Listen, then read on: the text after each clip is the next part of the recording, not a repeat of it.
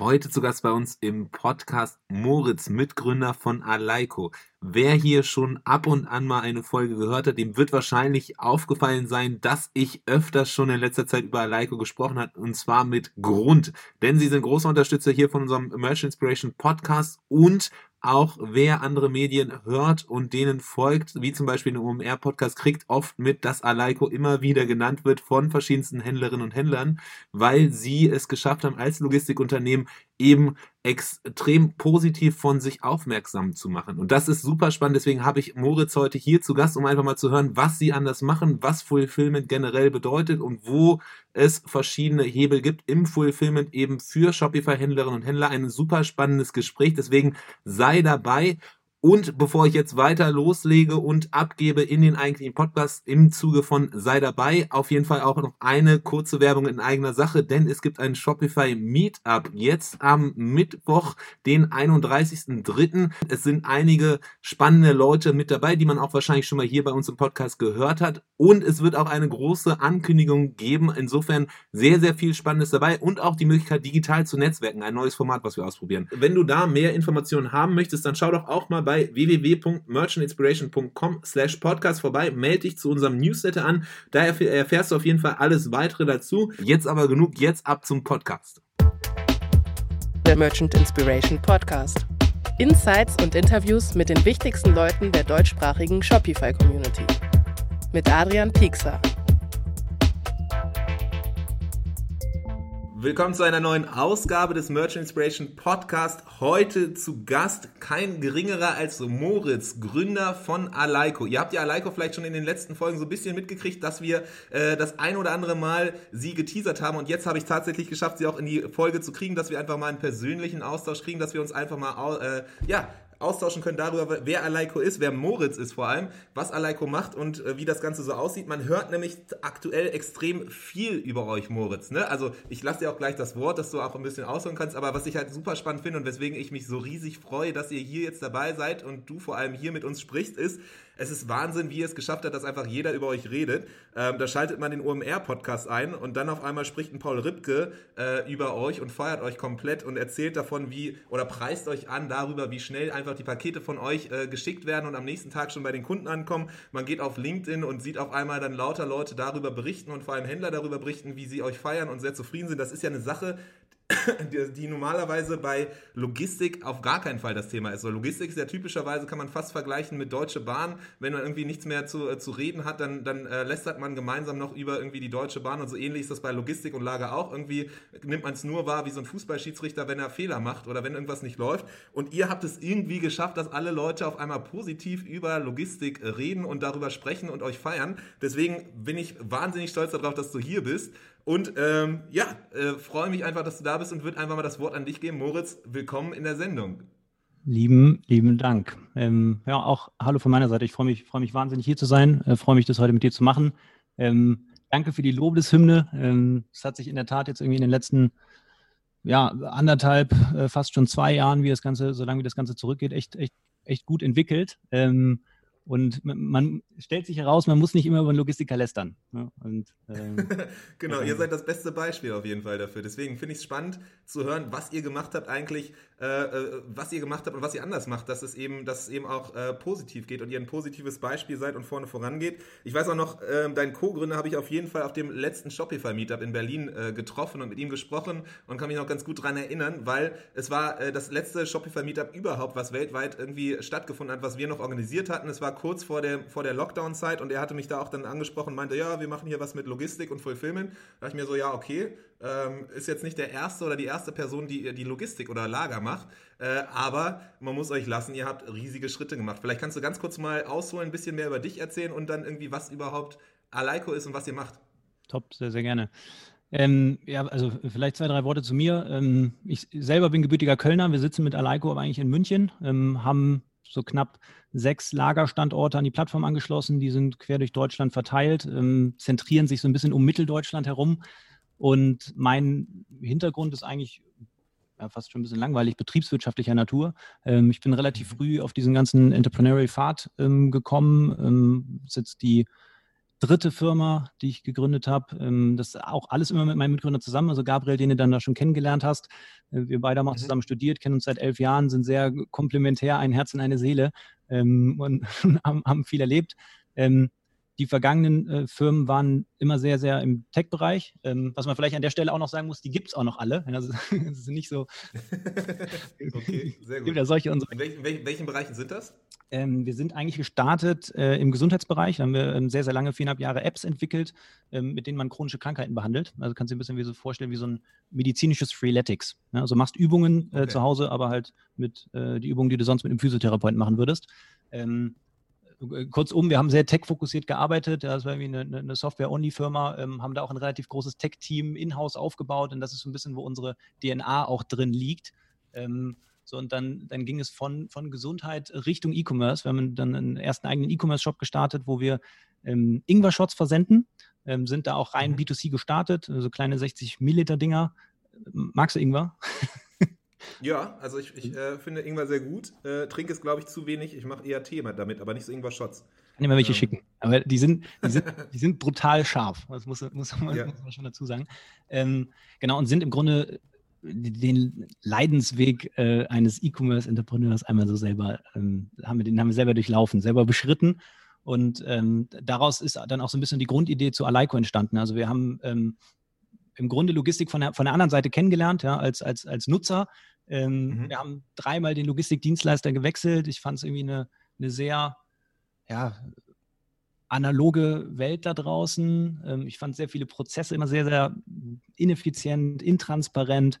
Man hatte nicht so wirklich Durchgriff. Man äh, war die ganze Zeit irgendwie in der Bittstellung, äh, Informationen zu bekommen und äh, man saß halt einfach nicht am längeren Hebel. Und das war ja. ein bisschen ähm, das Problem, aus dem halt die gesamte Aleiko-Idee entstanden ist, weil ich in der Tiefe, wie wir eben halt auf, auf, auf, auf Dinge und Prozesse eingreifen können. Ähm, so eine Lösung habe ich bisher nicht am Markt gesehen und das, so ist das Ganze ein bisschen ins Rollen gekommen.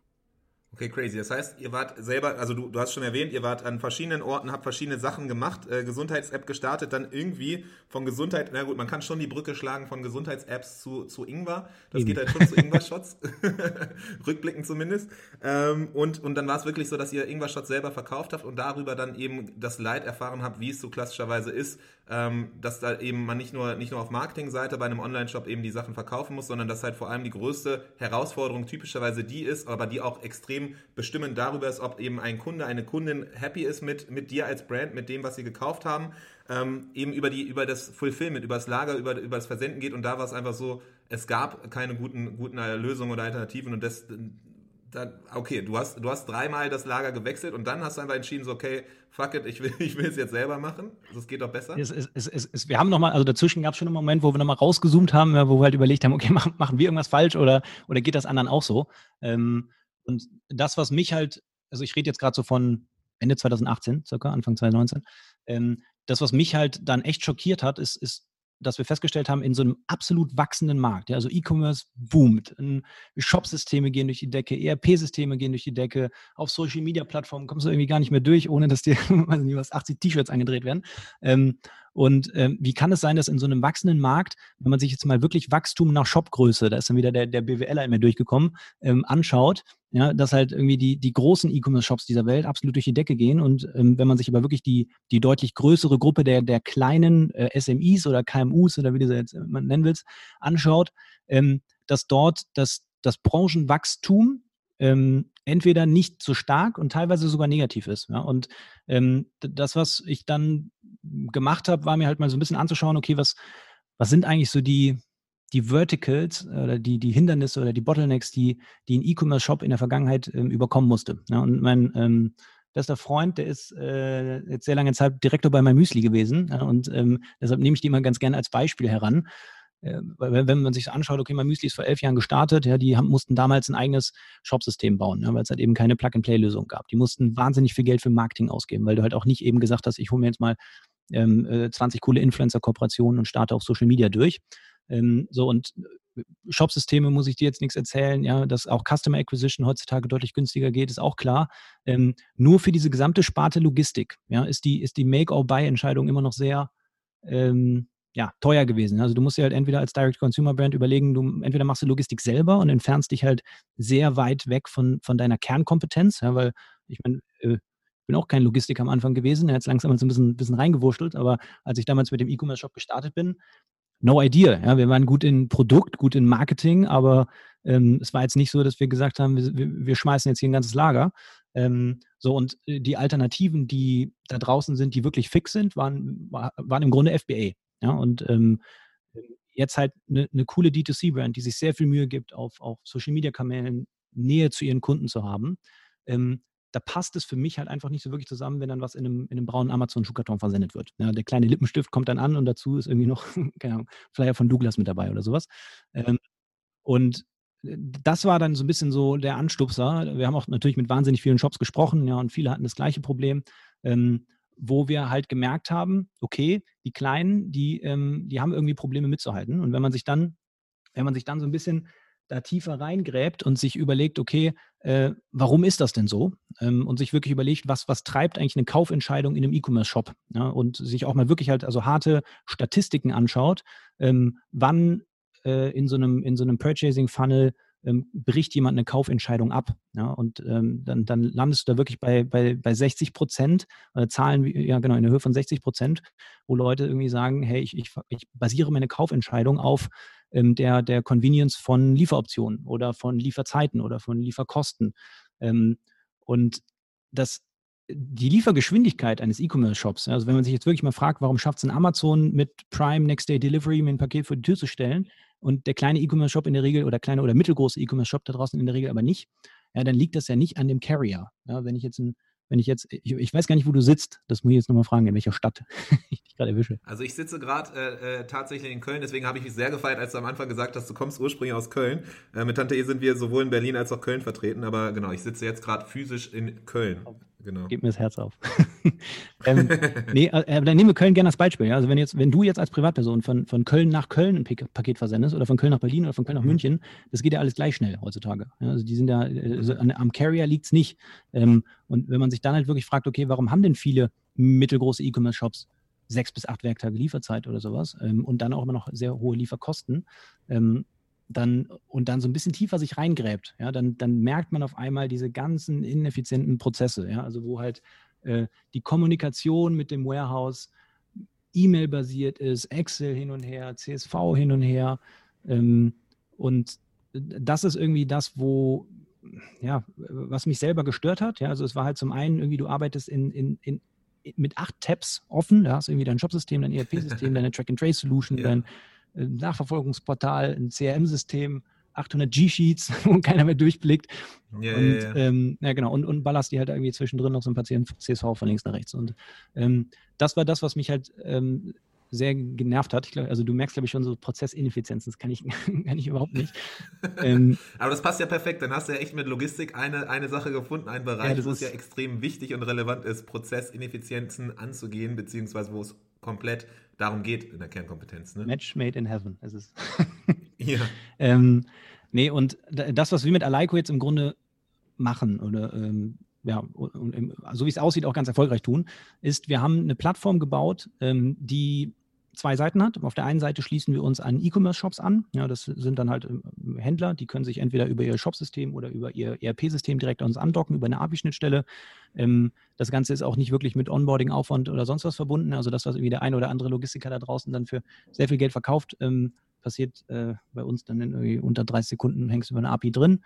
Ähm, mhm. Wir ziehen uns dann aus dem Shop oder ERP-System alle Informationen raus, die wir brauchen, um am Ende irgendwie ein Paket von A nach B zu ähm, bekommen. Und auf der anderen Seite ähm, arbeiten wir eigentlich dann mit den zwei wichtigsten Stakeholdern zusammen. Das eine sind unsere, ähm, unsere Warehouse-Partner, ja, also wirklich äh, Lager, in denen dann das ganze Pick-Pack-Ship stattfindet ähm, und äh, Versanddienstleistern, die sich dann um die letzte Meile kümmern. Ja, und ähm, das, das, das Grundmodell ähm, wenn du das jetzt so ein bisschen in, in Dienstleistung und Tech-Produkt unterteilst, na, das Grundmodell ist, mhm. ist im Grunde, der E-Commerce-Shop dockt sich an uns an ähm, und bekommt bei uns alles aus einer Hand. Ja, das geht dann irgendwie von, äh, wir suchen mit dir zusammen einen Partner für die erste Meile, wir äh, suchen den passenden Logistiker in unserem Netzwerk für dich aus, ja, weil das ist ja auch so ein absolutes Topf-Deckel-Prinzip. Ja, also der eine ist gut in Fashion, der andere gut in Food, der andere gut in, weiß nicht was, äh, groß, schwere Produkte, ja. der andere macht Kühlung. Ähm, die kümmern, diese Partner kümmern sich dann um klassisch äh, Stock, Store, Pick, Pack, Ship, äh, letzte Meile dann halt über den Carrier ähm, und wiederum das ganze Retourenmanagement. Ja, also im Grunde mhm. alles, was irgendwie Operations in so einem Shop betrifft. Und das, was wir ähm, zusätzlich auf technischer Seite machen, ist, wir haben über diesen gesamten Prozess, über diesen gesamten Funnel eine Software drüber gelegt, die es dir eben ermöglicht, alle diese Schritte nicht nur einzusehen, ja, und das ist immer jetzt halt da, wo, wo sich dann so ein bisschen die, die Spreu vom Weizen trennt. Ähm, wir haben kein Dashboard gebaut, ja, was, dir, was dir zeigt, irgendwie, wo ist meine Bestellung im Warehouse. Ja, das ist auch nicht schwer. Mhm. Ähm, schwer ist es, API-Schnittstellen zu bauen, die in beide Richtungen in Echtzeit lesen und schreiben. Und ähm, das halt eben in, über sehr, sehr viele Systeme hinweg. Ja, weil irgendwie am Ende ist, ich sage immer, E-Commerce ist, ist a world full of edge cases. Ja, es ist einfach, äh, mhm. jeder Shop hat seine Sonderanforderungen und das, was du halt hinbekommen musst, wenn du sagst, du, du stellst dich als, als sehr digital getriebener Logistikdienstleister auf im Markt, ähm, du musst im Grunde den, die Nachfrage nach einem gewissen Grad an Customization erfüllen. Ja, das geht vor allem halt in Richtung Custom Packaging, in Flyerbeilagen und sowas. Ähm, ja. Und auf der anderen Seite aber alle, alle, ähm, alle Engpässe, alle Bottlenecks, die ein E-Commerce-Shop so während der Skalierung erfährt, ausmerzen. Ja, du willst nicht, dass jetzt wie mhm. bei mir selber, ja, du dreimal den Logistiker wechseln musst, weil du halt mit einem sehr kleinen anfängst, der dich am Anfang nimmt ähm, und jedes Mal, wenn du da an die Decke klatscht, äh, du den wen Neues suchen musst. Ja, und das ähm, jetzt bin ich auch gleich fertig. Jetzt, äh, das, das Mir keine Sorge. Ich finde das mega spannend. Ich finde das mega spannend zuzuhören, vor allem, weil ich gewisse Parallelen quasi aus der Logistik und dem Fulfillment sehe äh, zur Agenturwelt. Deswegen finde ich es ganz spannend. Das hätte ich nie gedacht, dass man genau die gleichen Sachen. Es ist immer eine, eine, Welt voller Edge Cases, obwohl man denkt, am Ende ist ja nur ein Online-Shop. Das äh, merken wir auch immer wieder, wenn wir mit verschiedensten Shops reden über Relaunches, Migration oder auch einfach äh, Shop-Setups generell und dann auch eben genau dieser dieser Punkt mit dem schnell wachsen, skalieren, dass wir dann auch eben helfen, dass diese ganzen Sachen abzufedern. Also ganz spannend spannend. Das, äh, das ist halt auch ein großes Learning, was ich hier mit rausnehmen aus unserem Gespräch auf jeden Fall. Ja, äh, wir sind ja auch komplett allein. Ne? Also wie nervig ist das für eine Agentur, wenn du halt sagst, ich gebe äh, äh, Vollgas. Wir merken das vor allem im Marketingbereich. Ja? Also, ähm, und, und, und Operations zieht nicht hinterher. Ja? Also ja. Eine, das ist ja, glaube ich, die, die, die, ärgerlichste Situation, in der du als Händler stecken kannst. Ja? Wie, du willst, ja. aber kannst nicht. Ja, genau. Ja, und ähm, wir wollen uns aber bei Alaiko gar nicht so auf die, auf die nur auf die kleine Zielgruppe ähm, beschränken, weil wir befinden uns ja in so einer stark wachsenden Branche, dass du eigentlich den Blick und den Fokus und die Produktentwicklung auslegen musst auf die größeren E-Commerce-Shops, weil da will ja jeder hin. Ja, und wenn wir uns jetzt auch mal, mhm. meine, du wirst mit Sicherheit noch mal mehr Beispiele kennen als ich, aber wenn wir uns jetzt mal wirklich anschauen, in was für einer unfassbaren Geschwindigkeit mittlerweile E-Commerce-Shops wachsen, ähm, dann äh, fällt es schon schwer, eigentlich einen E-Commerce-Shop zwölf Monate lang in der Kategorie klein zu halten. Ja, und, ähm, mhm. und das, was ich halt auch damals gemerkt habe, die Probleme, die verändern sich über Zeit. Ja, als kleiner Shop sagst du, ich habe wenig Volumen und ich kriege deshalb schlechte Preise und muss mit einem analogen Logistiker zusammenarbeiten und bla bla bla bla und bin deshalb nicht kompetitiv unterwegs. Ja, und wenn du dir jetzt aber anschaust, was sind eigentlich die Probleme von einem größeren E-Commerce-Shop, ähm, dann, dann kriegt der gute Preise, weil er hat Volumen. Der kriegt einen guten Logistiker, weil er hat Volumen. Ähm, der skaliert aber sehr, sehr häufig über Mitarbeiter. Ja, also du glaubst gar nicht, wie viele ja. Kunden wir haben, die jetzt dann irgendwo in der Kategorie äh, 20, 30, 40.000 Sendungen pro Monat plus sind, ähm, bei denen einfach wahnsinnig viele Leute im Customer Service sitzen. Ja, und und äh, mhm. man muss sich ja wirklich mal eine Kette vorstellen. Ja? Du hast einen Endkunden, also jemand, der online bestellt, du hast einen E-Commerce-Shop, du hast dann jetzt in unserem Fall Aleiko, ähm, du hast dann ein Warehouse und du hast dann einen Last-Mile-Carrier. Und mhm. wenn du dir jetzt mal visuell ähm, vorstellst, das ist eine Autobahn, die irgendwie von links nach rechts geht. So, und diese Autobahn hat jetzt sehr, sehr viele Spuren, zwölf Stück. Ähm, dann wird es Informationen geben, wo es einfach keinen Sinn macht, dass da sechsmal Ping-Pong gespielt wird von links nach rechts. Ja, also das heißt, der, der Endkunde, wenn der zum Beispiel sagt, irgendwie, oh Mist, ich habe was doppelt bestellt oder meine Freundin hat gleichzeitig das gleiche T-Shirt bestellt und man weiß eigentlich, diese Bestellung ist noch nicht auf einer Pickliste und es ist im Warehouse noch niemand losgelaufen. Ja, in dem Moment, wo der Endkunde dann zu der Entscheidung kommen sollte, irgendwie, hey, ich will eine der Bestellungen canceln oder ich will eine Adresse anpassen oder was weiß ich, ähm, dann macht es halt einfach keinen Sinn, dass der händisch im E-Commerce-Shop eine E-Mail schreibt, das Warehouse dann irgendwie wieder per Telefon oder per E-Mail benachrichtigt wird, das Ganze dann irgendwie an den Packer geht, der informiert werden soll, dass er das doch nicht einpacken soll. Ja, das ist halt einfach, das ist Ping-Pong und das führt halt einfach zu Ineffizienzen. Da sind wir wieder. Und, ähm, und, und, und das ist im Grunde so ein bisschen der Grund, warum wir es total häufig sehen, dass halt ein E-Commerce-Shop ein extrem gutes Orderwachstum hinlegt und gleichzeitig aber halt ja. eben das Personal aufbauen muss, um das zu bewältigen. Ja, und das ist das, wo wir halt mit der Software reinkommen und sagen, hey, dieses Ping-Pong-Spielen, ja, das macht ja überhaupt gar keinen Sinn. Also schau dir, schau dir mal an, jetzt in die Amazon-App, wenn du was bei Amazon bestellst, dann bestellst du per App und ähm, danach kannst du deine Bestellung selber managen. Also ich habe noch nie mit einem Customer Service Agent bei Amazon gesprochen. Ja, ich kann selber die Adresse anpassen, ich kann selber ist auch unfassbar schwierig, das hinzukriegen, weil ich ab und zu mal versucht hatte, noch Rechnungen nachträglich zu kriegen, die ja. man auch unser, die unser Steuerberater annimmt. Das Einreichen, ist gar nicht ja. so einfach. genau. Mhm. Ja.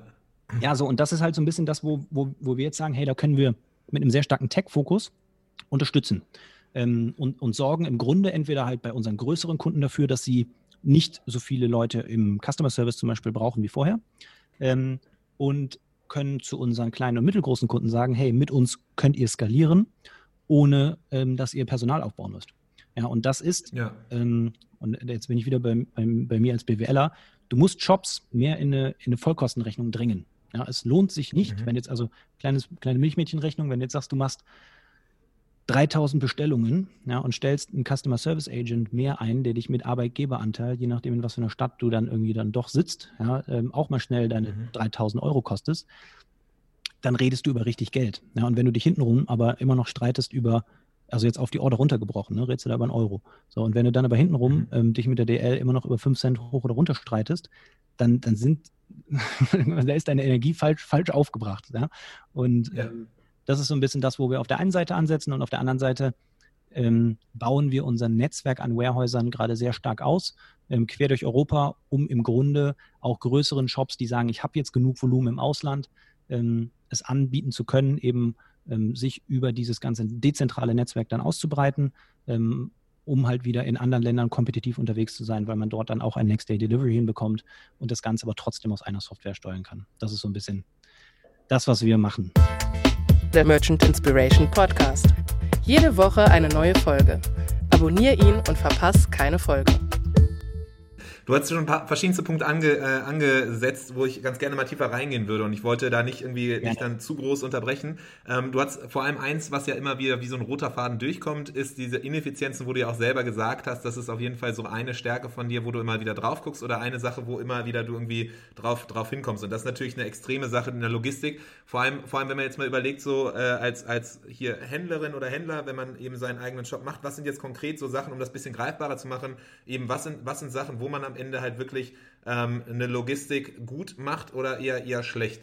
Ähm, so, beziehungsweise nochmal einen Schritt zurück, vielleicht, warum, warum macht es überhaupt Sinn, sich mit dem Thema Logistik auseinanderzusetzen, wenn es doch viel geiler ist, irgendwie das nächste gute Creative zu machen für das Marketing, weil du da halt ganz klar sagen kannst, hey, ich habe schon wieder zehn neue Kunden rangeholt äh, über eine neue Ad und der Cost per Click oder der äh, Customer Acquisition Cost ist irgendwie unfassbar niedrig, nochmal 30% niedriger. Äh, da ist dann doch im Vergleich zu diesen ganzen, die ganzen Fuck-Ups, die immer in der Logistik passieren, dann doch ein bisschen eher, eher äh, nicht, nicht so ganz spannend. Ähm, mhm. So, und eine Sache hast du ja erwähnt, okay, ist alleine die Kostensache, ne? wenn du ineffizient bist, dann hast du einfach explodierende Kosten im Support, die man einfach komplett äh, äh so vermeiden kann. Gibt es irgendwie noch andere Gründe, die du, du siehst, warum Logistik überhaupt erstmal wichtig ist, sich damit auseinanderzusetzen, bevor wir jetzt gleich nochmal reingehen in Logistik, was man da machen kann.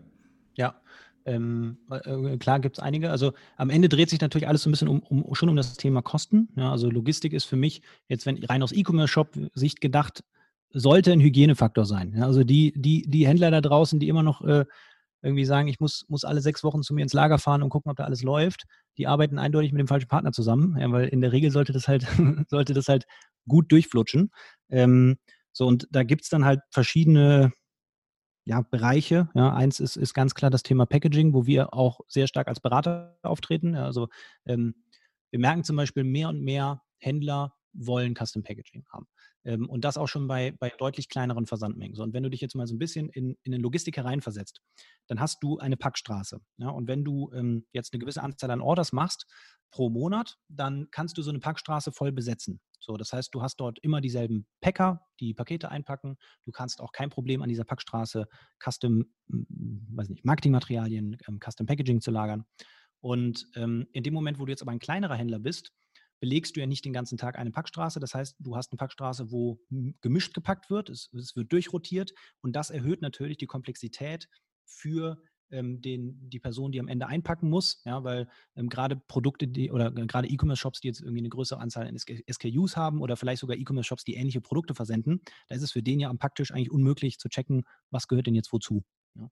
Und ähm, das, äh, ähm, das Thema Packaging ist insofern äh, super interessant, weil du ähm, kannst da sehr, sehr viel falsch machen. Ja, also ähm, und an den falschen Stellen sparen. Also wir haben zum Beispiel wahnsinnig viele E-Commerce-Shops, die sich dann ähm, schlau irgendwie bei Alibaba äh, ein günstiges Paketmaterial ersteigert haben, ja, wo irgendwie ihr, ihr, Logo drauf ist, ähm, war dann irgendwie am Ende aber ein, ein, einwelliger Pappkarton, wo kein Kleber drauf gehalten hat. Ja, also da, da musstest du, hast du irgendwie sechsmal so lange gebraucht, um ein Paket zuzukleben.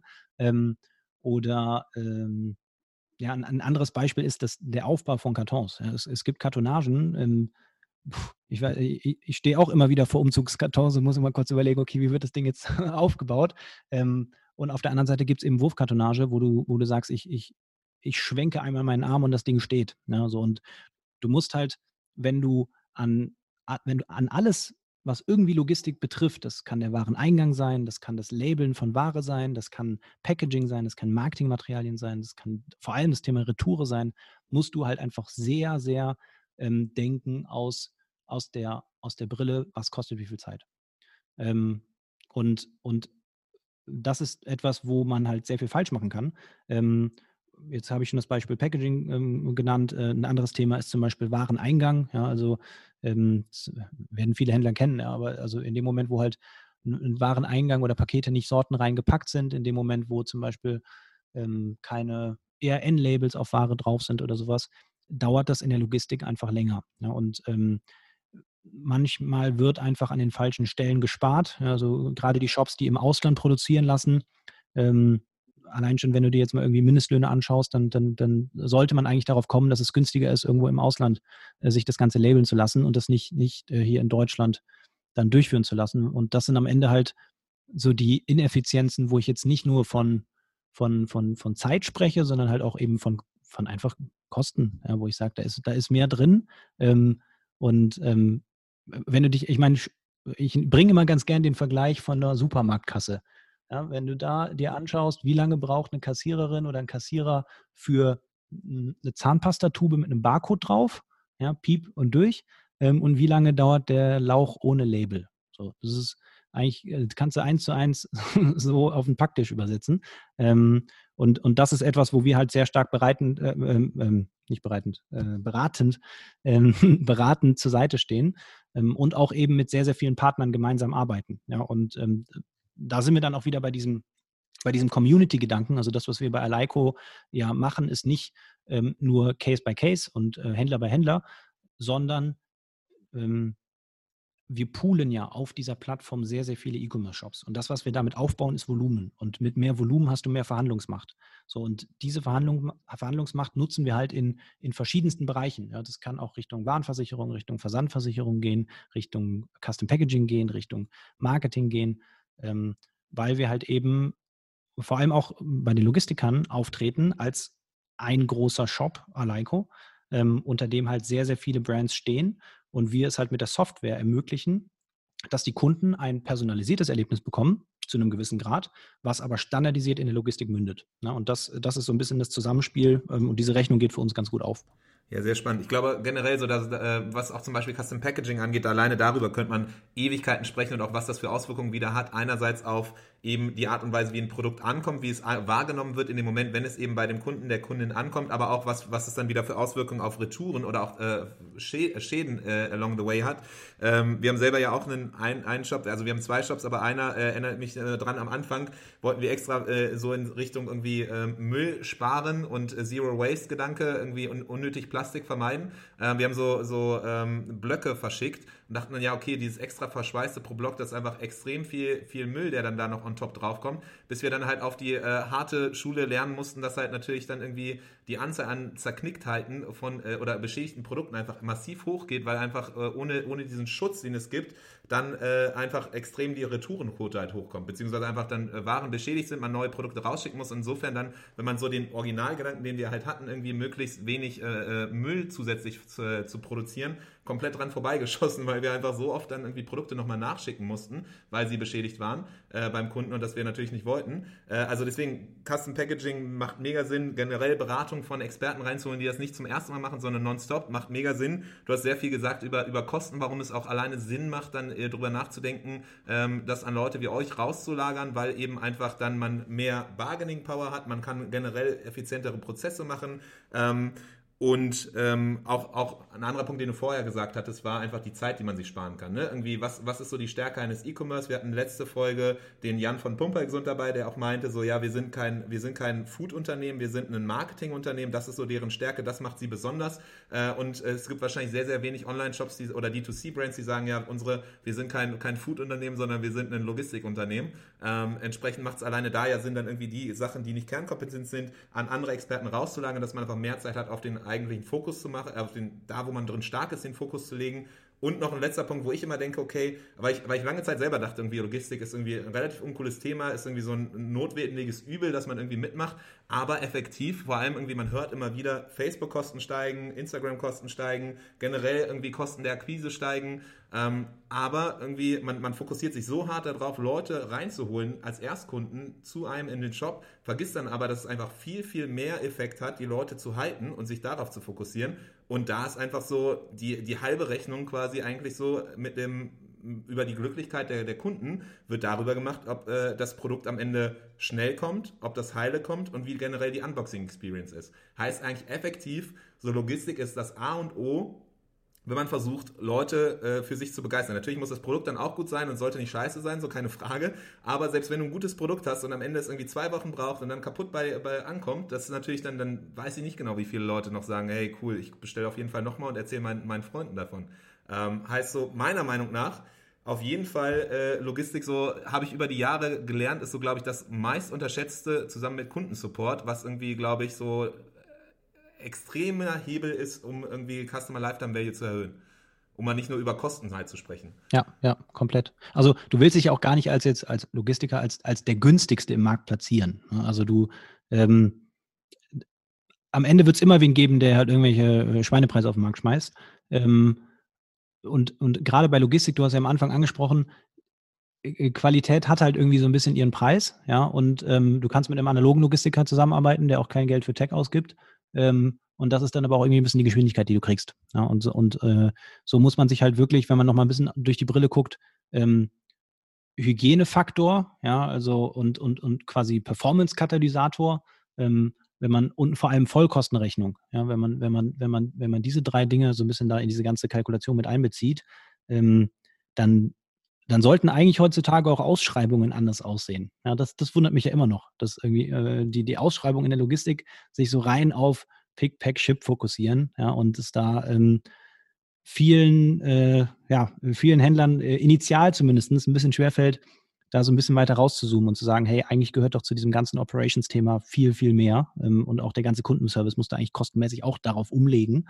Und ähm, ja, genau. Aber, aber dafür sind wir jetzt ja da. Genau. Aber lass uns mal ganz, ganz tiefer nochmal reingehen. Wir haben jetzt sehr, sehr viel darüber geredet, okay, ähm, ja, genau, worauf es ankommt, warum Logistik irgendwie wichtig ist. Aber ähm, was ich nochmal spannend fände, nochmal genau tiefer reinzugehen, konkret handfest, so, was ist jetzt eigentlich echt gute Logistik? Die äh, eine von, von anderen unterscheidet. Du hast so ein bisschen äh, angefangen zu erzählen von, von eben dieser äh, Packing-Straße, äh, wo es dann am Ende darauf ankommt, wie gut alle dann äh, aufeinander abgestimmt sind. Dann auch Preise natürlich irgendwie Verhandlungsmacht gegenüber den Carriern.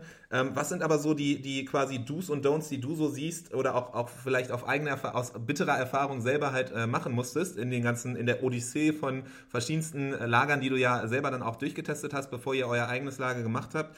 Ähm, was sind, was sind so da die Sachen, wo du sagst, okay, das ist halt extrem wichtig? Und eins war ja auch schon so diese Digitalisierung und wirklich den, den auch, auch positiven Effekt auf, auf Support. Aber vielleicht kannst du da noch mal ein paar Beispiele äh, so konkret äh, äh, mal reingehen. Mhm, ja, also das, was man vielleicht dem, dem, dem voranstellen muss, ist, ist wirklich so ein Topf-Deckel-Prinzip. Ja, also du solltest als, als, als Fashion-Shop schon gucken, dass du bei einem, bei einem Logistikdienstleister landet, der auch die Expertise hat. Und gleiches gilt für einen Foodshop. Ja, so war das zum Beispiel bei meinen Ingwer-Shots damals.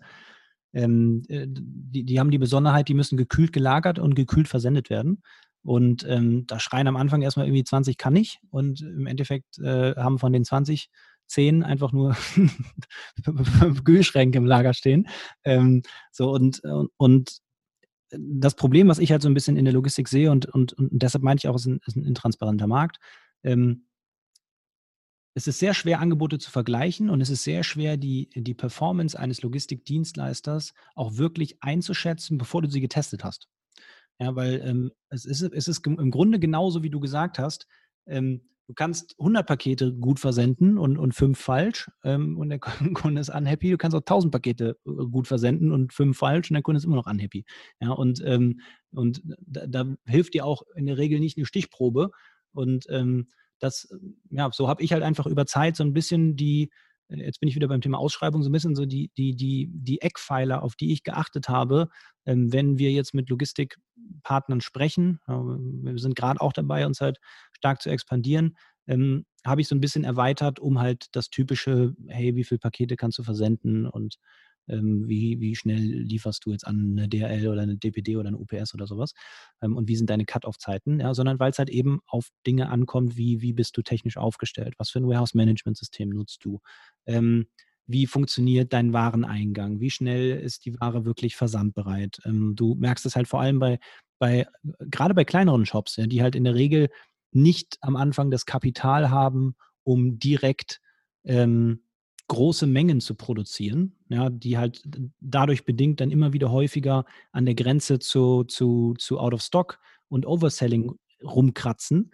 Ähm, wenn du dort nicht äh, die Verbindung zwischen Shop-System und, und, und Warehouse oder Logistiker so in Echtzeit hinbekommst, ähm, dass das nahtlos wie ein Reißverschluss ineinander greift, dann bist du halt einfach nicht so kompetitiv aufgestellt. Ja, und ähm, ja, ähm, äh, man kann jetzt hier irgendwie ein Einzelbeispiel reinspringen. Also das, du kannst jetzt auch irgendwie sehr lange über einen Retourenprozess legen, reden oder, oder sehr lange über einen Wareneingang reden, wie du Ware richtig labelst oder sowas.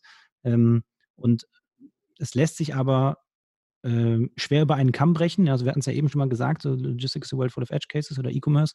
Ähm, und, und, und dafür sind aber halt genau dann auch ähm, ähm die Jungs bei uns im Onboarding, Jungs und Mädels bei uns im Onboarding da, ähm, um, um genau dort halt für jeden irgendwie so ein bisschen die perfekte Lösung zu finden. Ja, und ähm, das ist, finde ich, was, wo, wo ähm, man echt ein bisschen drauf achten sollte. Ja, also wie, wie gut fühlt man sich, wie gut fühlt man sich abgeholt? Ähm, und die, die, die Logistikindustrie, die, die, die hat ja so ein bisschen den Ruf, irgendwie so ein bisschen verstaubt zu sein. Ähm, und, und deshalb ist es, glaube ich, gar nicht so schlecht, da jetzt mal äh, neuen frischen Wind reinzubringen. Ja, und, und ja, das ist halt auch das, was unser Tagesgeschäft so cool macht. Ja, weil im Grunde die Händler, mit denen wir zusammenarbeiten, ähm, die sind im Grunde genauso alt wie wir und haben halt einfach ähm, Bock, die PS auf die Straße zu bringen. Ja, und, und deshalb klappt es eigentlich ganz gut. Bleibe auf dem Laufenden über alle Neuigkeiten in der deutschsprachigen Shopify-Community mit unserem Newsletter. Mehr Infos dazu in unserer Bio. Ich glaube so, dass das, was einfach extrem wichtig auch ist, ist, dass, dass die äh, Logistikseite auch die, die Bedürfnisse oder äh, von den, von den Händlerinnen und Händlern halt versteht, so, ne, wie es in deinem Fall dann ist, weil man einfach viel besser dann genau weiß, warum dann bestimmte Abläufe nicht rund laufen, vielleicht manchmal auf Shopseite, warum bestimmte Sachen dann irgendwie nicht so äh, eins zu eins reinpassen, wie es gerne der Logistiker eben hätte und dass man da eben dann äh, so das Verständnis hat und auch mitdenken, äh, jemanden hat, der mitdenkt. Ähm, was ich nochmal ganz spannend finde, ihr habt ja auch viele, viele Brands, die auf Shopify laufen. Ne? Ich hatte anfangs gesagt, so Paul Ripke war einer, der groß äh, in OMR äh, immer von euch spricht. Ihr habt auch noch ein paar andere, vielleicht kannst du da mal ganz kurz ein paar, paar Namen nennen. Ähm, gerne, gerne. Ähm, also wir haben zum Beispiel ähm, Olaf, mit denen arbeiten wir zusammen, die ähm, versenden so ganz hochwertiges, genau, ganz hochwertiges äh, Kochmaterial, ist auch ähm, Ex-Kommilitone von uns. Ähm, dann ähm, haben wir äh, Paperlike zum Beispiel, die so ähm, Folien für iPads herstellen, ähm, auf, auf denen man quasi das Gefühl hat, man würde wie auf Papier schreiben. Und ähm, dann einige, im, einige Brands im, im Fashion-Bereich. Ja, genau. Also die, die Idee war so ein bisschen einfach, äh, dass das äh, ist ja mal so, ihr, du hast ja gesagt, so, okay, Technik, also es muss immer, es läuft sehr viel über Automatisierung oder auch, auch Technologie. Entsprechend ist natürlich spannend dann zu sehen, okay, wie, wie äh, ist das Ganze, weil oft war es in der Vergangenheit immer so, ja, es gibt äh, viele coole Sachen, die man hört und äh, aber in Deutschland oder im deutschsprachigen Raum war es dann immer so, ja, äh, aber Shopify ist einfach zu klein, ist zu un unrelevant, ist irgendwie nicht wichtig genug. Ähm, das ist ja bei euch jetzt, also das ist ja äh, bei euch jetzt nicht der Fall, sondern ihr habt sehr, sehr viele Shopify-Händlerinnen äh, und Händler und seid entsprechend auch gut aus, ausgelegt auf eben Shopify als Plattform. Genau, also vollkommen. Also wir, wir probieren uns, um, um das vielleicht klarzustellen, wir probieren uns natürlich breit aufzustellen, ja, aber das, was man auf jeden Fall merkt, ist, dass äh, Shopify da gerade absolut durch die Decke geht. Ja, und das auch nicht mehr ähm, auf äh, nur kleine Händler beschränkt ist. Ja, so Shopify Plus ähm, platziert sich ja mittlerweile auch relativ stark im Markt. Ähm, und man merkt halt auch, äh, ja, auf, auf Feature-Seite, auf, auf Marktplatz-Seite, auf Shopify App Store-Seite, ähm, dass sich da auch einfach was Produktentwicklung angeht, so wahnsinnig viel tut. Ähm, und das spiegelt sich halt im Markt wieder. Ja, also wir haben ähm, äh, wahnsinnig viele E-Commerce-Shops unterschiedlicher Größe, die auf Shopify unterwegs sind. Ähm, und ich habe jetzt gerade nur eine ganz lustige Anekdote rausgesucht. Ähm, und zwar ist heute eine Ausschreibung bei mir gelandet. Ich weiß es gar nicht, die ist publik, oder? Ja. Darfst, darfst du, wir sind ja hier unter uns im Podcast, da kannst du ja gerne. eine Ausschreibung bei mir gelandet. Ähm, ich nenne jetzt mal nicht das Bundesland, aber auf jeden Fall von, äh, von der Polizei eines Bundeslandes, ähm, die äh, anfangen ähm, oder eine Anfrage gestellt haben, Testkits zu versenden, also Corona-Testkits. Ähm, und die nutzen ja. einen Shopify-Shop. Ja, das habe ich heute, heute, Morgen gelesen und fand es auch, auch sehr interessant. Ja, also selbst, selbst bei, bei, bei größeren Unternehmen, sage ich jetzt mal, ähm, findet da ein Umdenken statt.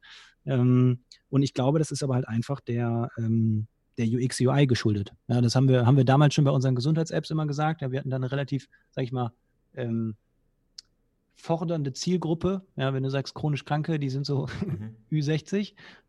Und ähm, deshalb auch nicht so digital affin. Ja, und äh, da äh, entscheidet eine, eine, gute UX, UI über alles. Ähm, und das Gleiche gilt halt meiner Meinung nach auch ganz klar für, für B2B-Software, weil am Ende hast du irgendwie Menschen, die das Produkt benutzen.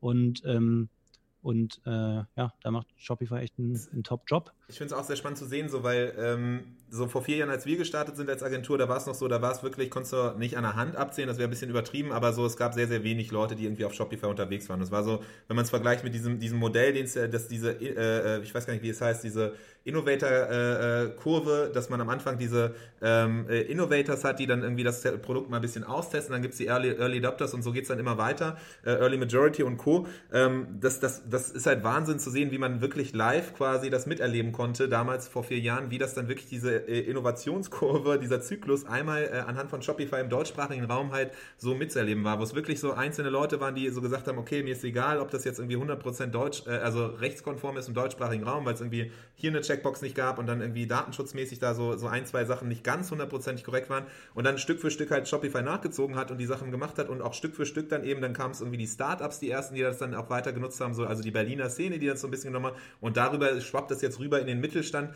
Ich finde es sehr spannend zu sehen, wie es jetzt auf einmal dann komplett in so eine, so eine, so äh, fast ein No-Brainer wird, dass Leute sich über, über Shopify austauschen. Ich weiß noch damals bei, bei Project A, äh, als ich da noch war, äh, was, äh, wie, wie da die Stimmung sich geändert hat gegenüber äh, Shopify, wo, wo erst so ein bisschen Skepsis herrschte bei vielen von meinen, meinen Kollegen und Freunden so und die jetzt irgendwie alle auch auf jeden Fall sehr positiv gestimmt sind. Ähm, also das, das nimmst du auch wahr, ne? weil ich finde es immer spannend, mit anderen Leuten zu, zu sprechen, die auch so ein bisschen Blick über den Markt haben. Ihr arbeitet ja auch mit anderen Plattformen zusammen, aber äh, Shopify wird immer relevanter. Okay, spannend. Cool. So, mit, mit Blick auf die Uhr, wir kommen ja so langsam äh, gegen, gegen zum Ende der Zeit, aber was ich nochmal spannend fände, auch noch ein anderes Thema, was mich immer so ein bisschen umtreibt oder was ich spannend finde, wir sind jetzt ja schon über ein Jahr im Lockdown quasi oder in, in der Pandemiezeit zumindest. Ähm, Logistik ist ja natürlich auch ein krasses Thema, äh, was, äh, was äh, oder von Pandemie halt betroffen so, ne? Also generell E-Commerce, Online-Shopping heißt es ja, wurde irgendwie so zehn Jahre nach, nach vorne katapultiert, die Entwicklung, die es da gibt, weil einfach ähm, so der Trend, dass viele Leute online kaufen, dann dadurch nochmal weiter, weiter befacht und befeuert wurde. Wie sieht das Ganze in der Logistik aus? Ist das auch so, dass sie jetzt irgendwie, dass, dass da bestimmte Trends gibt, die jetzt einfach stärker angetrieben wurden? Oder ist es so, dass irgendwie was, was für einen Effekt habt ihr erlebt, so in, in einem Jahr Pandemie? Ähm, so, was das für einen Effekt auf die Logistik mhm. hatte. Also wenn du Logistik jetzt mal wirklich runterbrichst auf, auf E-Commerce-Logistik, dann war es natürlich ein absoluter Boom. Ja, also du hast, ähm, du, du kannst es jetzt nach Branchen zwar, zwar aufklustern, ja, wo du jetzt sagst, okay, äh, Leute sind weniger in Urlaub gefahren, Badehosen haben sich nicht mehr so gut verkauft, ähm, aber, aber äh, unterm Strich ähm, muss man sagen, es, es, es, war ein wahnsinniger Katalysator. Es ist genau wie du gesagt hast, es wurde im Grunde ähm, sehr viel beschleunigt und man hat es auch ja einfach an der Kapazität gemerkt. Ne? Also wenn man sich da äh, äh, gerade um Black Friday, äh, Weihnachten herum, ähm, da hat ja eine Schlagzeile die nächste gejagt, ja, irgendwie mit äh, was gab es denn da? Der, der Eurotunnel ist auf einmal zu, keine Pakete gehen mehr dahin und so weiter und so fort. Also man merkt wirklich, da wurde auch vor allem die letzte Meile ähm, echt an, an die Kapazitätsgrenze getrieben, ja, und das, und das, und das, was die, was die Händler eben auf, auf, auf, ähm, auf Shopseite erleben, das, was die, die, die Carrier auf, auf Last Mile erleben, das, das äh, geht natürlich an der Logistik in der Mitte nicht, nicht spurlos vorüber. Ähm, von daher würde ich halt sagen, einen, einen totalen Uplift. Ähm, und äh, natürlich hat jetzt irgendwie die Pandemie ähm, gerade was, was globale Lieferketten angeht, viele vor Herausforderungen gestellt. Also wir hatten auch, hatten auch einige Kunden, die echt sehr, sehr lange auf, auf Ware gewartet haben, ähm, weil da einfach auch Lieferketten äh, zusammengebrochen sind. Ähm, und äh, da hat ja auch irgendwie eine Grenzschließung äh, die nächste Grenzöffnung gejagt und sowas. Und LKWs standen Schlange und sowas, wenn du dich da erinnerst. Ähm, so, das heißt, äh, äh, schon Umbruch, ja, aber unterm Strich ähm, sehr positiv. Ja. Okay, das heißt so, natürlich auf der, in der, in der Lieferkette her, dass da extrem viele vor Herausforderungen standen. Das gab es auch immer wieder. Wir hatten so ab und zu Folgen gemacht, wo wir mal Händlerinnen und Händler gefragt haben. Da war das immer das dominierende Thema. Wenn es jetzt so an, an äh, Ab, äh, Umsätze oder Absätze und Abverkäufe geht, sagst du auch, weil es nicht nur, was das irgendwie so Amazon der Gewinner äh, der ganzen Sache war, sondern es hat sich auch eins zu eins so gesehen, dass eben ähm, so im, im Schnitt quasi auch bei euch, bei euren Händlern, die ihr betreut, einfach so ein, so ein Push nach vorne kam, weil einfach online extrem nachgefragt war natürlich in der, in der Pandemie. Das heißt. Ja, komplett. Ja. Also ich meine, ich, man, man, soll ja nicht immer von sich selber auf andere schließen, aber wenn ich jetzt mal wirklich überlege, wie, wie häufig war ich auch vorher im Supermarkt, wie häufig äh, bin ich mittlerweile im Supermarkt, wie häufig war ich vorher irgendwie in der Drogerie ähm, und, und was bestelle ich irgendwie heute alles online. Ja? Und das, das, das sehen wir halt einfach ich habe vorher auch schon viel online bestellt, aber wir sehen auch so ein bisschen in, in Käufergruppen, dass sich da auch andere äh, Altersklassen dem Ganzen öffne, öffnen und ähm, sehen es sehr stark im Beauty and Care Markt, ähm, dass der extrem durch die Decke gegangen ist. Die Leute waren auch mehr zu Hause, ja, das heißt, hingen in, in Zoom-Calls ohne Video und, und konnten dann parallel da mit ihrer Maske sitzen. Ähm, ja, dass sich da halt viel getan hat. So und von daher ähm, können, können, müssen wir uns da schon als, als, als Pandemie-Gewinner äh, fast schon ähm, platzieren in der Logistik. Ja. Okay, spannend. Vielleicht eine abschließende Frage noch so. Was sind eigentlich, du hast erwähnt, so Logistik, äh, ein was sehr lange quasi, wo sich nichts getan hat, während irgendwie alle anderen Bereiche es immer weiter neue Lösungen gab. Was ist so, was sind so, gibt es aktuell Trends? Wie sieht die Zukunft äh, aktuell, irgendwie die Prognose für die Zukunft in äh, in, im Fulfillment aus? E-Commerce Fulfillment, gibt es da aktuell Trends, die, die ähm, vonstatten gehen, die man im Auge behalten sollte? Ich würde es mal zwei nennen. Also zum einen halt natürlich irgendwie äh, Internationalisierung. Ja? Also durch die ganzen Shopsysteme, auch durch Online-Marketing ist es so einfach geworden, in, in anderen Märkten zu verkaufen, die Produkte auch dort zu launchen. Ähm, und da ist es einfach für die Logistik der, der nächste relevante Schritt, da nachzuziehen. Ja? Und man man kann das jetzt eben machen. Oder ich selber, anders, ich selber habe damals probiert, nach Frankreich zu expandieren, äh, habe mir irgendwie, also ich probiert, französische Logistikdienstleister rauszusuchen, und das, das ist nicht gut geendet. Ähm, und, äh, und das ist halt auch der Riesenvorteil von FBA. Ne? Also wenn du, wenn du ein FBA-Händler bist, äh, ein Amazon-Händler bist und deine, und deine Lager, äh, deine Ware jetzt hier irgendwo in ein Lager schiebst und das verteilt sich dann von alleine quer durch Europa und auf einmal hast du überall Next Day Delivery in jedem Land, dann bist du halt sehr kompetitiv unterwegs. Und das ist, glaube ich, das, wo, wo die Logistik jetzt netzwerkmäßig noch nachziehen muss. Ähm, und der, der zweite Trend, von dem sich gerade die Logistik äh, äh, nicht verschließen kann. Ja, ich, ich, weiß nicht, ob du das mitbekommen hast oder das äh, mit Sicherheit mitbekommen hast. Irgendwie da stand ja auch einmal irgendwie im November, Dezember auf einmal das Thema Paketsteuer auch im Raum. Ähm, äh, das Thema Umweltschutz. Ja, also äh, Sustainability, wir merken das auch total in den Anfragen von Händlern, die ähm, Richtung äh, biodegradable Packaging gehen, ähm, also so wiederverwertbare Materialien und sowas. Und ähm, da ist natürlich dann auch jetzt halt so ein Plattformgedanke wie der unsere echt äh, ganz cool, weil gerade Plastikalternativen zu geringen Abnahmemengen sind sehr teuer. Ja, ne? und wir haben zum Beispiel einige Yoga-Fashion-Shops, ähm, wo äh, wir jetzt gerade dabei sind, halt einfach zu sagen, hey, ähm, wir bündeln das Volumen und kaufen gebündelt Biodegradable Packaging ein. Ja, und, und das ist was, was uns, glaube ich, noch sehr, sehr stark äh, begleiten wird. Ja, wir, wir, wir launchen jetzt auch in naher Zukunft so, so Kampagnen, wo man ähm, quasi den, ähm, die, die CO2-Emissionen kompensieren kann. Und ähm, ich glaube, das wird sich auch nochmal so ein bisschen im, im Käuferverhalten ähm, ändern. Ja, also ich, ich selber erwische mich selber auch, äh, dass ich, wenn ich morgens irgendwie leere Pappkartons runter in den Hof bringe, mir denke, uiuiui, ja, die, die blaue Tonne wird hier eher voller mit Paketen. Ja, und da, da kann sich keiner so richtig vor verschließen. Also das ist, glaube ich, etwas, was, was sehr, sehr relevant wird für Logistik. Okay, super spannend.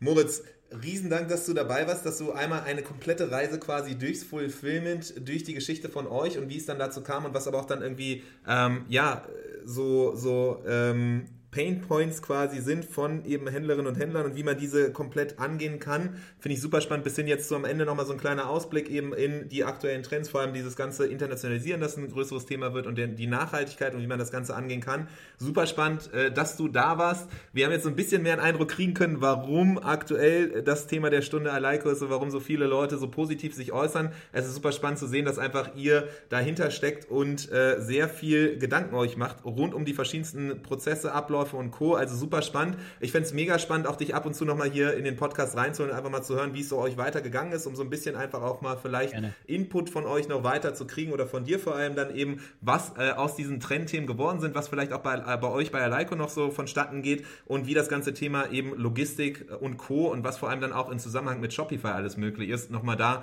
ab und zu einfach mal so ein bisschen zu hören, um einfach up to date zu, up to date zu bleiben, um zu wissen, ja, was, was eigentlich alles möglich ist. Weil ganz oft ist ja auch die, die Problematik die, dass man irgendwie so seine Sachen macht, man gewöhnt sich daran, man kriegt irgendwann mal zu hören, ja, das geht nicht. Und dann, dann äh, sagt man so, ja, okay, dann geht das halt nicht. Und äh, deswegen finde ich es immer ganz spannend, mal über den Tellerrand rauszugucken und immer mal wieder so ein bisschen zu gucken, okay, was geht eigentlich alles? Vor allem halt von Leuten, die so ein bisschen die aktuelle Branche, so den Status quo äh, in Frage stellen und immer versuchen, so ein bisschen weiter nach vorne zu pushen mit äh, wie, wie ihr. Deswegen super spannend, dass du da warst. Ich würde mega gerne dich öfters nochmal hier einfach so ein bisschen um, äh, für so kleinen Rat oder Ideen, Inspirationen fragen, wenn das okay ist.